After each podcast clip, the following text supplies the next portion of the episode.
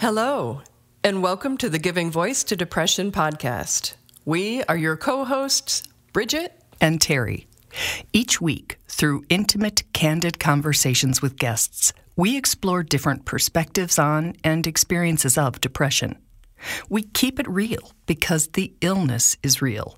We keep it hopeful because there truly is hope, in spite of what depression tells you. We are not experts or therapists. We are sisters and best friends who live with depression and have interviewed hundreds of other people who do as well.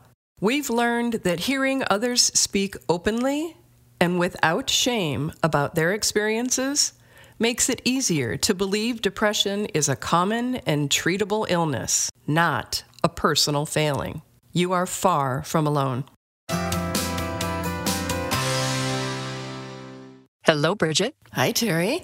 Since we post on social media daily, we also read the posts of other mental health advocates every day and frequently repost those that resonate with us or that we think other people in the Giving Voice to Depression community would appreciate, learn from, or take comfort in. For example, Dr. Glenn Doyle on Instagram recently wrote, "The best minds in mental health are not the docs. They're the trauma survivors who've had to figure out how to stay alive for years with virtually no help. Want to learn how to psychologically survive under unfathomable stress," he asks? "Talk to abuse survivors." Mm. Just yesterday, we saw another, Sinclair P. Caesar III's Instagram post. He says, "My therapist taught me to interrupt my anxious thoughts with thoughts like, what if things work out? Or what if all of my hard work pays off? I'm passing this on to you, wherever you are, whatever you're leaving, and whomever you are becoming." Fleur de Lis Speaks posted a handwritten note that says, "This week I will do my best and surrender the rest. I will celebrate what I'm able to accomplish and give myself grace for what is left undone. I will begin each day with gratitude for the opportunity to try again." Oh my gosh, I love that. Grace for what is left undone. Mm-hmm. And what all of these posts have in common is that they reflect a level of understanding that comes from first-person experience, peer support. They're not trite bumper stickers about everything turning easily and permanently better. That's not life, and it's certainly not life with depression or suicidal thoughts. Today's guest, Sam Dylan Finch, who we first interviewed 3 years ago, brings the insight of being both a suicide attempt and suicide loss survivor. When we read his post, 10 Ways to Reach Out When You're Struggling with Your Mental Health, on his blog, Let's Queer Things Up, we knew we had to help spread his practical, hard-earned wisdom and advice. In this episode, we'll discuss the first 5 of his suggestions, and next week, Sam's 6th through 10th suggestions. Here is Sam Dylan Finch giving his voice to depression. Sam is a mental health writer. He freely and articulately shares about his challenges in articles that stress the importance of vulnerability, defying stigma, speaking up, and speaking out. So when his close friend died by suicide earlier this year, he was gutted. I guess I kind of thought, like, as a mental health advocate, as someone who's really public about what I've struggled with, I had always just assumed that people close to me would just magically know that they could reach out to me. But in the time following that loss, Sam realized something that helped him better understand. I found myself becoming really, really caught up in that grief and finding myself having my own thoughts of suicide. I'm an attempt survivor, so suicidality is nothing new to me. But I found myself in those few weeks not really asking for help either. And I started to wonder, why did I find it so difficult? And why did I place this expectation on my friend to reach out when I was having a hard time doing the same thing? It's so easy to say, let the experts handle it. That's what therapists are for. But they're not always a timely option.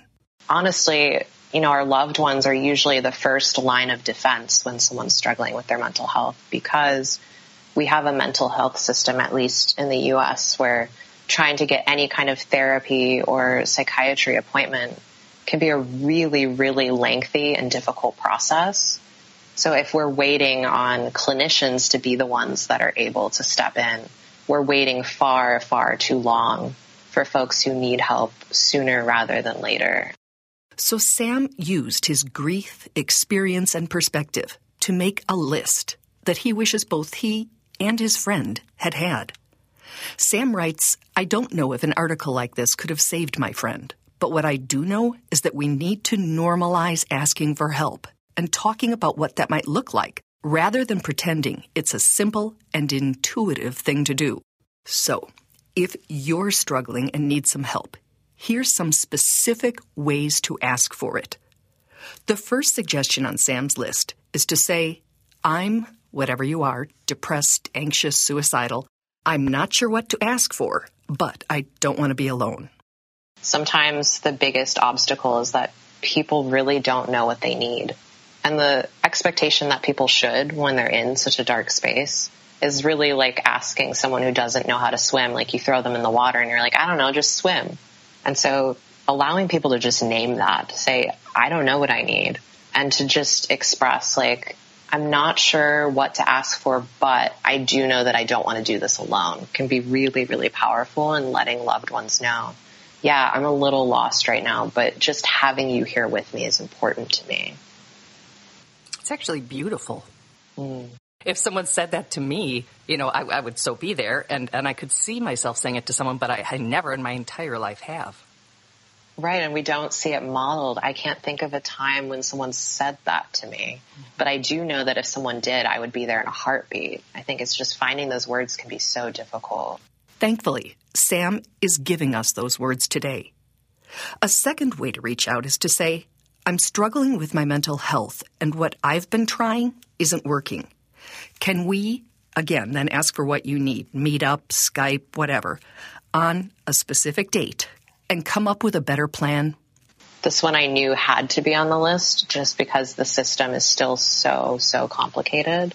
And I've watched so many people that I love try to figure it out when it's too late, you know, when they're already so depressed and things are just so dysfunctional that asking them to make phone call after phone call, set up appointments, figure out meal plans, or even like trying to figure out how to get an apartment cleaner, like so many little things that have to be put together like a puzzle to really get any kind of progress going, that I realize that there's no reason why that can't be a team approach.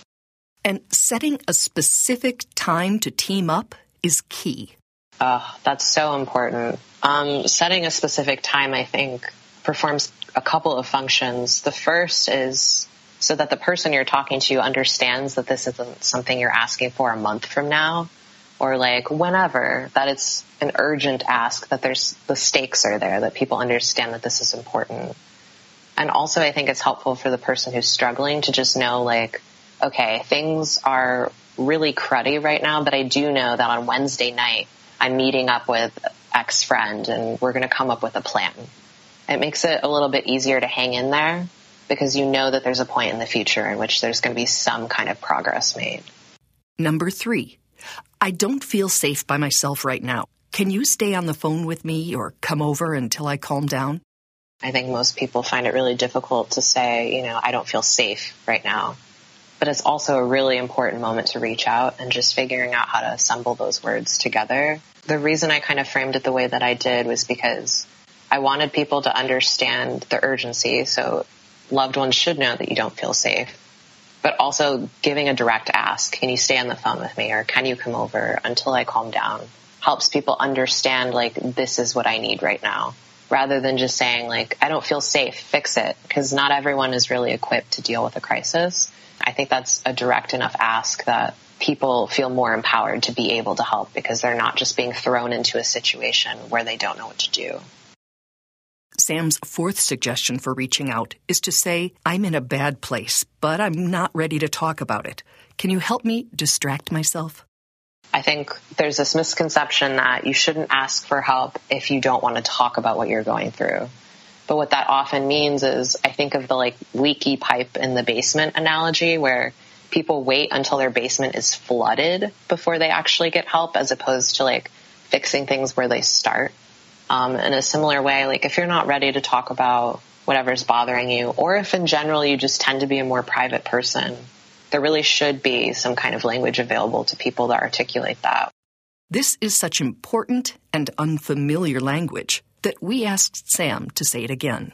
You do not have to be ready to talk about your trauma or your suicidality to be able to reach out to someone and get some support. It's okay to say, I'm not ready, but I would like some kind of distraction or some kind of support or some kind of connection that helps me, at least in this moment, deal with what I'm dealing with.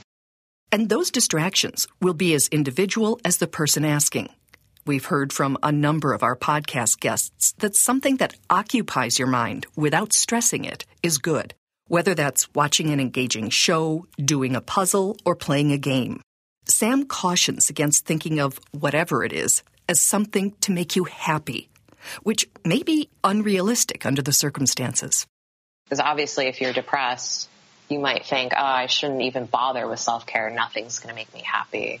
But when you realize that nourishing yourself or, whatever synonym there works for you, whether it's moving towards wellness or doing something that is caring, a caring gesture towards yourself, that's like a much more pragmatic goal to have in mind.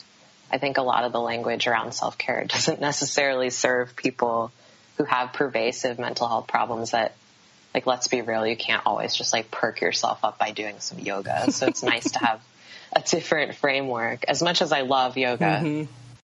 And Sam's last tip for this episode, number 5, is to say, can you check in with me on a specific day or every day if you need it, just to make sure I'm all right? He says, if you take nothing else away from these tips today, it should be to ask people to check in with you.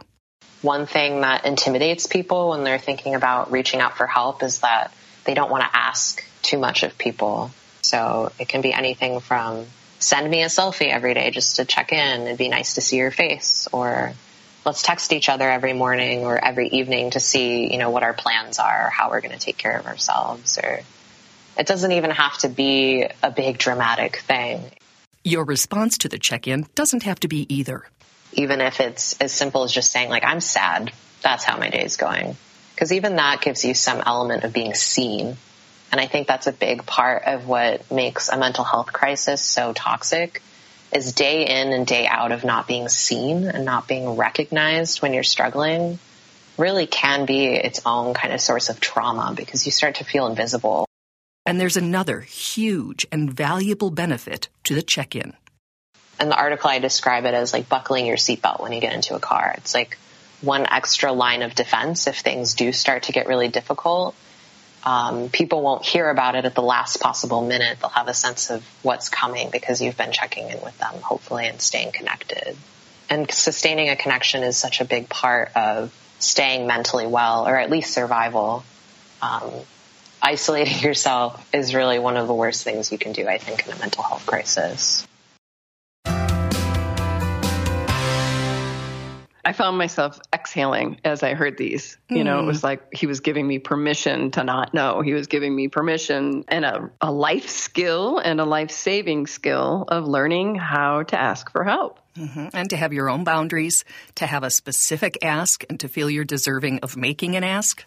So it's a strange thing to think that we might need permission to ask for what we need, but we're certainly not. At least, we weren't taught to ask for it. No, we weren't taught to ask for it. I use that word unresourced over and over again because when I'm in it, I don't have the answers. I don't know what the answers are. I don't know where to look for the answers. I don't even want to look for the answers, Might not have the questions, Bridget. Exactly. Mm-hmm. Exactly. And I love Sam's analogy of waiting too long while the basement fills up and is completely flooded, because that requires a bigger ask then. Oh, my gosh, yes. I feel like getting more attuned to the subtleties that I'm going in that direction. In other words, that I need help before I get in that flooded basement is something that I try to kind of refine and get a little more subtle with, if that's the right word. Tuned into, certainly. So we'll have Sam's other 5 next week, and then we will be posting a link to the entire list as well as his blog on both our Facebook community page and on our website, givingvoicetodepression.com. help us spread the word, because the more people that hear this information are going to be able to use it. And it is. It's an extra line of defense when you most need it. Mm-hmm. And it can be applied to any number of crises, not just mental health. So it's great information all around. Thank you so much, Sam, and we look forward to hearing more from you next week. We truly hope that our podcast brings a little more understanding, helps you better articulate your experience of depression, or better understand how to support someone else's. We invite you to join us for daily posts on the Giving Voice to Depression Facebook page and on Twitter and Instagram at Voice Depression. It is a comfort to be among fellow travelers on depression's dark road. And remember, if you're struggling, speak up. If someone else is, listen up.